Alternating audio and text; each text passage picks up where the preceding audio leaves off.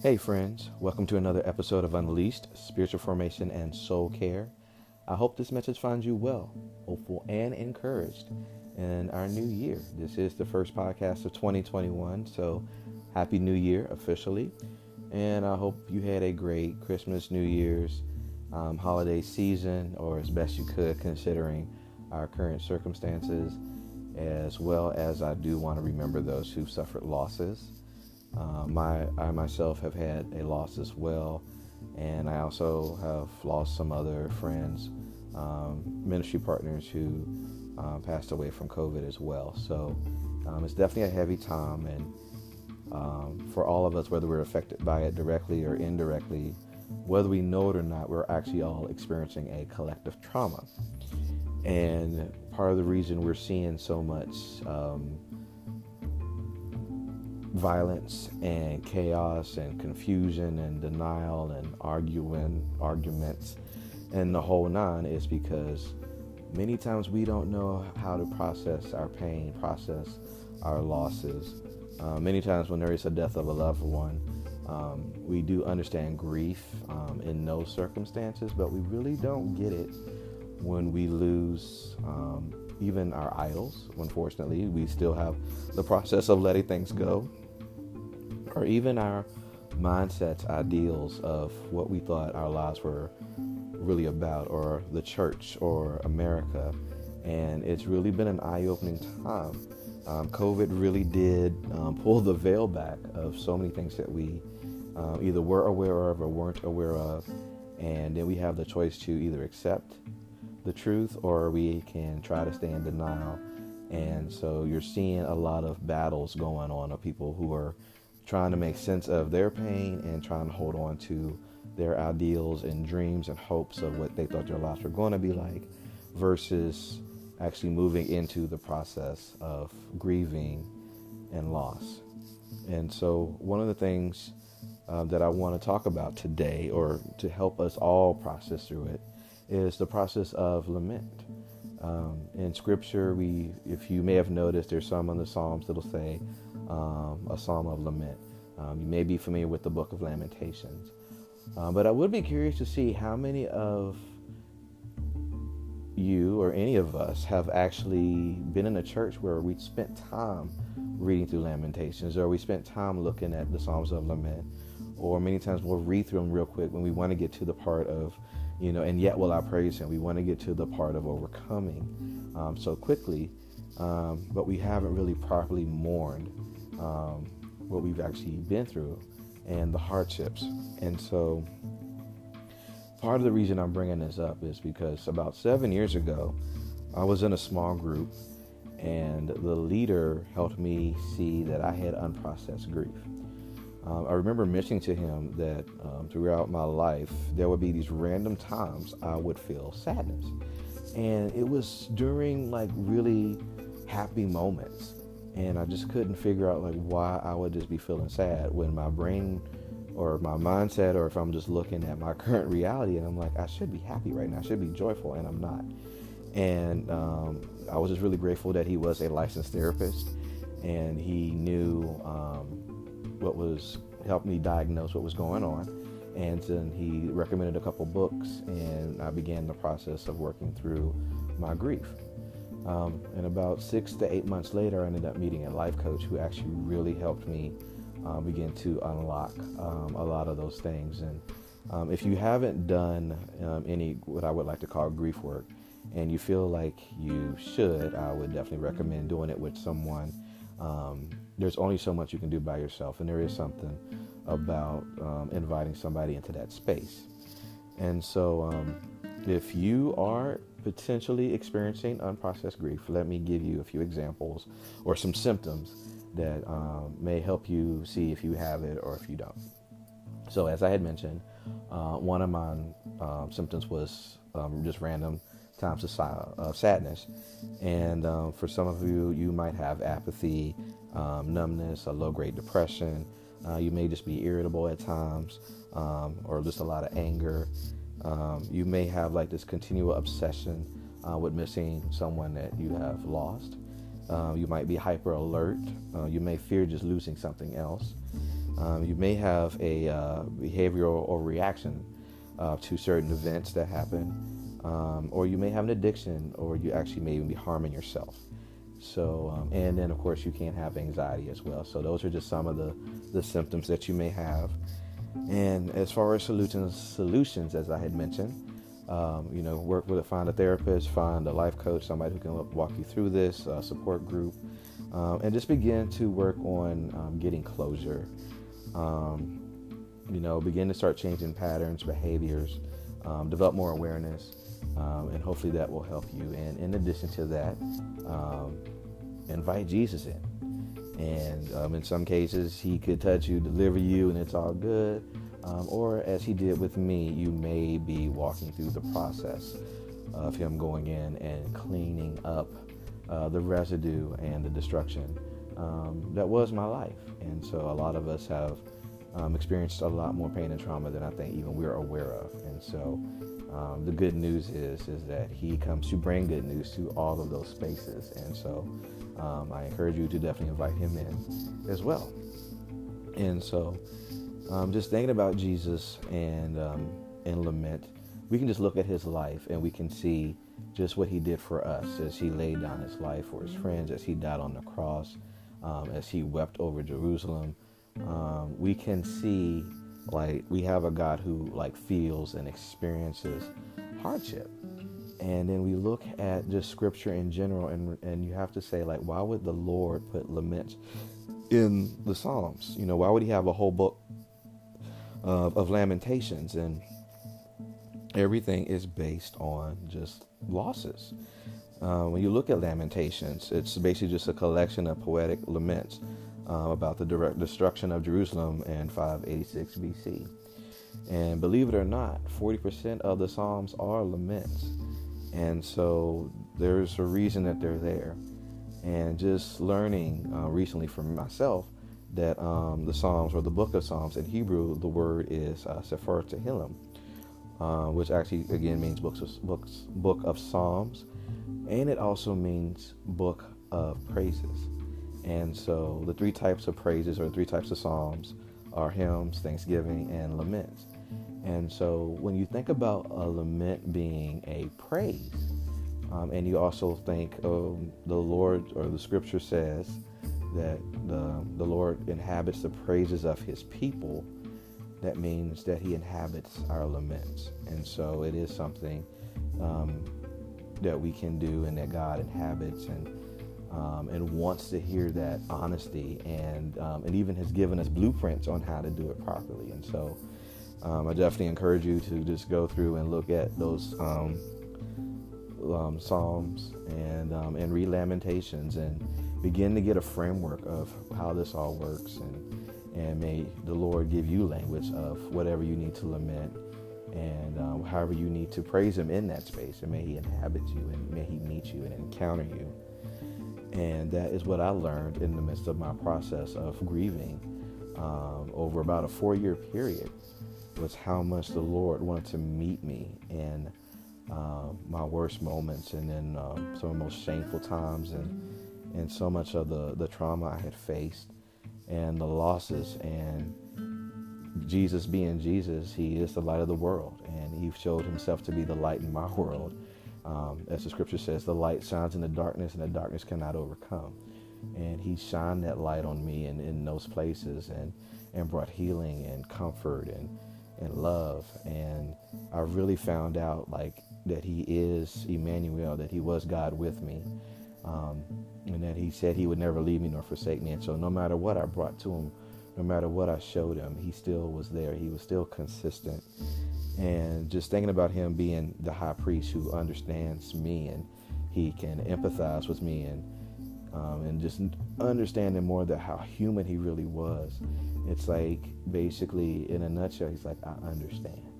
And just having that space and that connection with him where I wasn't being judged and I wasn't being humiliated and I wasn't being told to just, you know, man up or anything else. I was just able just to be where I was and, and feel the pain, the hurt, and the heartache. And he was there feeling it with me and also walking with me through it um, to bring closure. And so I came across um, this book called Honest Advent by Scott Erickson. Um, and he has this quote, and it says, Jesus had some extracurricular activities during his own incarnation, but he did not bypass the hardships of being human. He participated from womb to tomb and everything in between. And just thinking about that, like he really understood how hard it is just to live on this earth, to live in a fallen world. And he didn't try to get around it, he didn't misuse his power, he wasn't looking for comfort um, he wasn't looking for pleasure. He just kept his um, face toward heaven, following um, his father's commands and being obedient. And if it was hard, he did it. And he showed it by laying down his life for us and by enduring the cross. And so, just thinking about what that meant, um, just coming toward a Savior who didn't run from pain and he faced it and embraced it, and it cost him his life. And he tells us that we need to take up our crosses daily. And just thinking about that, uh, when I have to give up certain uh, pleasures, comfort, dreams, my own plans, agenda, um, sometimes it's really painful. Sometimes it is really hard. Uh, but just understanding grief more and understanding lament, like I could even lament that and take that to Him. And um, it's easier to begin to surrender and release it when it's been done properly. Um, a lot of times we're told to take up our cross and to give up a lot of things. Um, and we just kind of move on. And in some cases, some people, they can do that. Um, but for some of us, whether we know it or not, um, there may be areas in our hearts that um, are hardened or we might feel stuck in certain places uh, because of some decisions we had to make that were really hard um, in the past that we just didn't properly grieve, that, that it meant something to us. There, it's why it's painful. And so um, I just would encourage you if you haven't even done um, done grief and loss work over things that um, may not be a big deal to other people, but if you made a sacrifice and it's really hard to, to kind of uh, move past that, I just encourage you just to even take that to Jesus and to begin to, to clean that up and bring closure to that as well. And um, as I had mentioned um, at the beginning of this episode, um, just looking at our world right now, looking at um, America right now, um, a lot of us have been just in shock, and, um, and a lot of folks are in denial. There's conspiracy theories galore. There's always something new, um, like almost every day, and to the point where I think we're getting numb to it, and sometimes we're still getting shocked. And as I had mentioned, yeah, we're all having this collective trauma. Um, but we're also just dealing with a reality that showed us that we really weren't who we thought we were.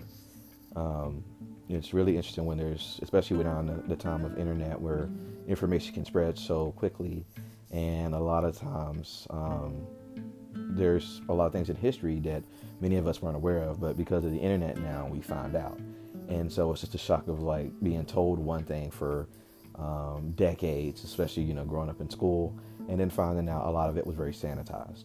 Um, and then also just in the the back and forth between political parties and how people believe and and and what they're hearing and seeing is um, kind of can be captured in a quote that I wish I could remember the original author, but I, I just remember seeing uh, basically a lot of folks express. It's like we live in two different Americas uh, because we have two different experiences um, depending on what color skin you're in.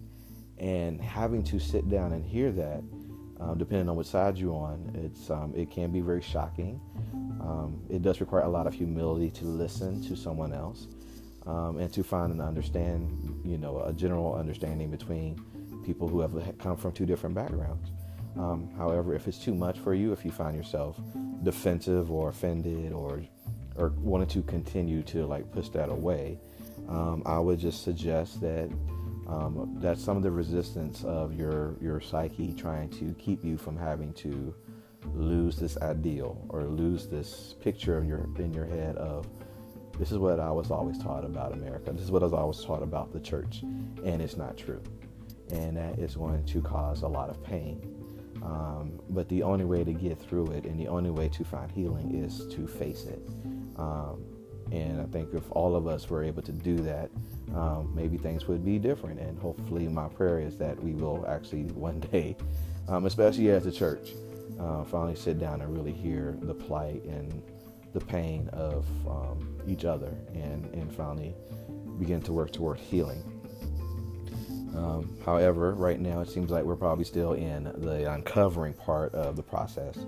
Um, like I do remember in my own work and in my own journey, um, there were just weeks that it just seemed like every week, every meeting was uncovering some new type of trauma, um, some memory I had forgotten about, um, and coming to grips with how much pain I was carrying around. And even when I mentor other guys, I think that's usually the, the biggest part that's almost, um, it literally, I've seen men have um, physiological responses where they almost collapse because their body, um, their brains, and their emotions, and um, whether you know it or not, trauma is stored in the body. When it all starts to like reconnect and, and come online and, and they face it, um, they face that reality, it does take a lot out of the human body. And so, hardship, pain, grief, and trauma is not easy, um, but working through it is worth it. It just takes time and it takes patience. And I hope and pray that if you are dealing with a lot of this stuff right now, or, or like I said, all of us have some kind of collective trauma over this, is that we do take the time to work through it.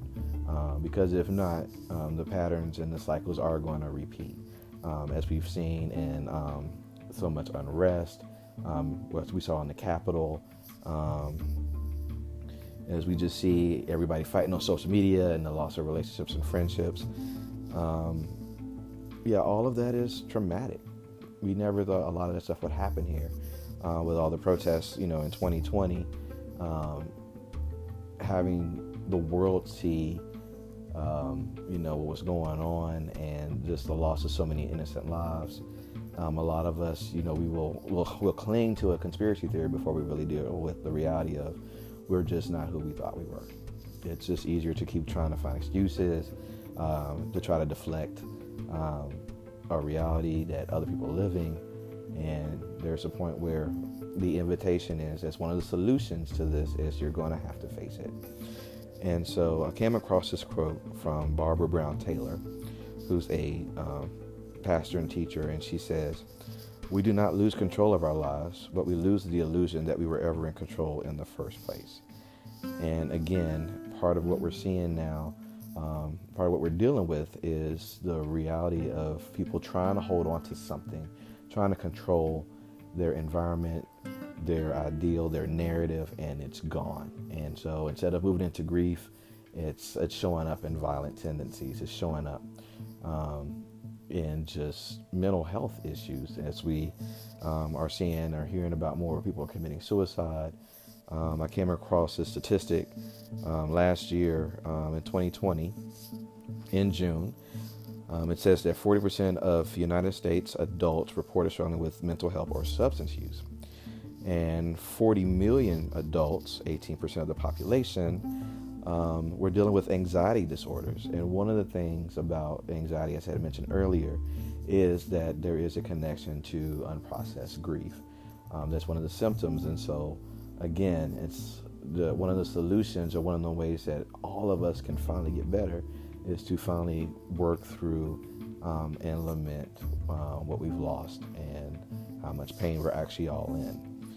And also knowing that we do have Jesus, that we do have our high priest, our counselor, our teacher, who said he would never leave us nor forsake us, and who was willing to walk with us through our pain and help us face it. He is with us in the process. And so this is definitely an invitation to lean into him even more and bring, um, as the psalmist said, or as the, the old hymn says, uh, what a friend we have in Jesus, all our sins and griefs to bear. Yes. And so we can just bring that to him and as um, gospel singer Kirk Franklin sums it up so eloquently, he says, Christ is with you in your crisis. Um, a lot of times, I think that we um, we become Christians, and whether we know it or not, there is still like this whole teaching or this ideal that we're going to not have to suffer so much.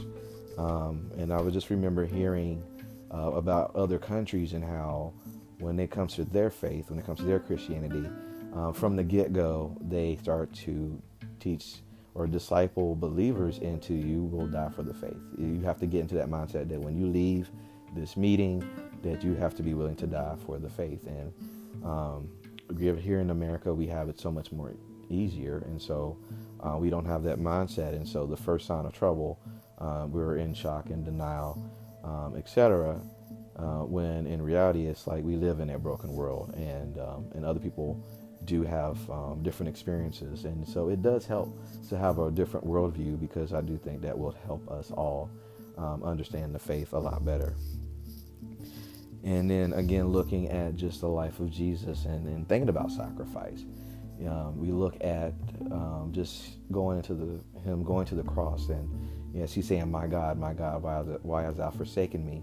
And just thinking like Jesus was quoting a psalm after being beaten um, and tormented and humiliated, and he's hanging on a cross, and he's lamenting.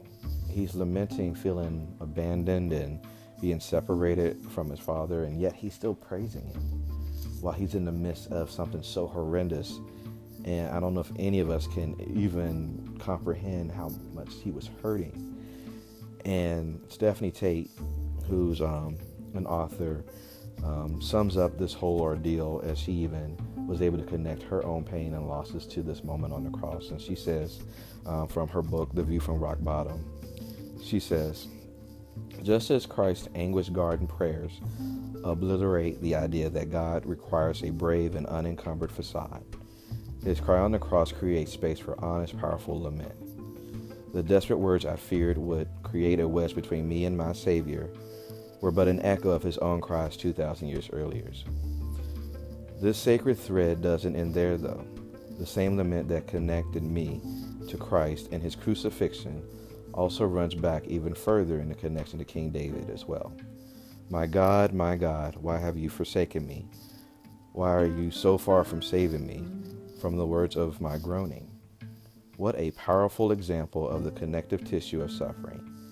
David's broken cross in heavenward, only to return to earth about a thousand years later, spoken by God in human form. And so, again, because of what Christ has suffered and died for us, he understands. And so he can enter into any space of loss, any um, areas where we are wounded and we feel shame. He can come in and just be with us and provide comfort and also just provide love for us, even at our worst. And I just encourage you again, um, if you don't have anybody or if you don't feel safe, just to begin to pray that the Lord would send you a great therapist, life coach, small group, um, just somebody one on one to meet with you. Uh, because there is something about being with another person and processing through and talking through um, whatever you've endured. Uh, I do remember when I first started working on uh, my unprocessed grief.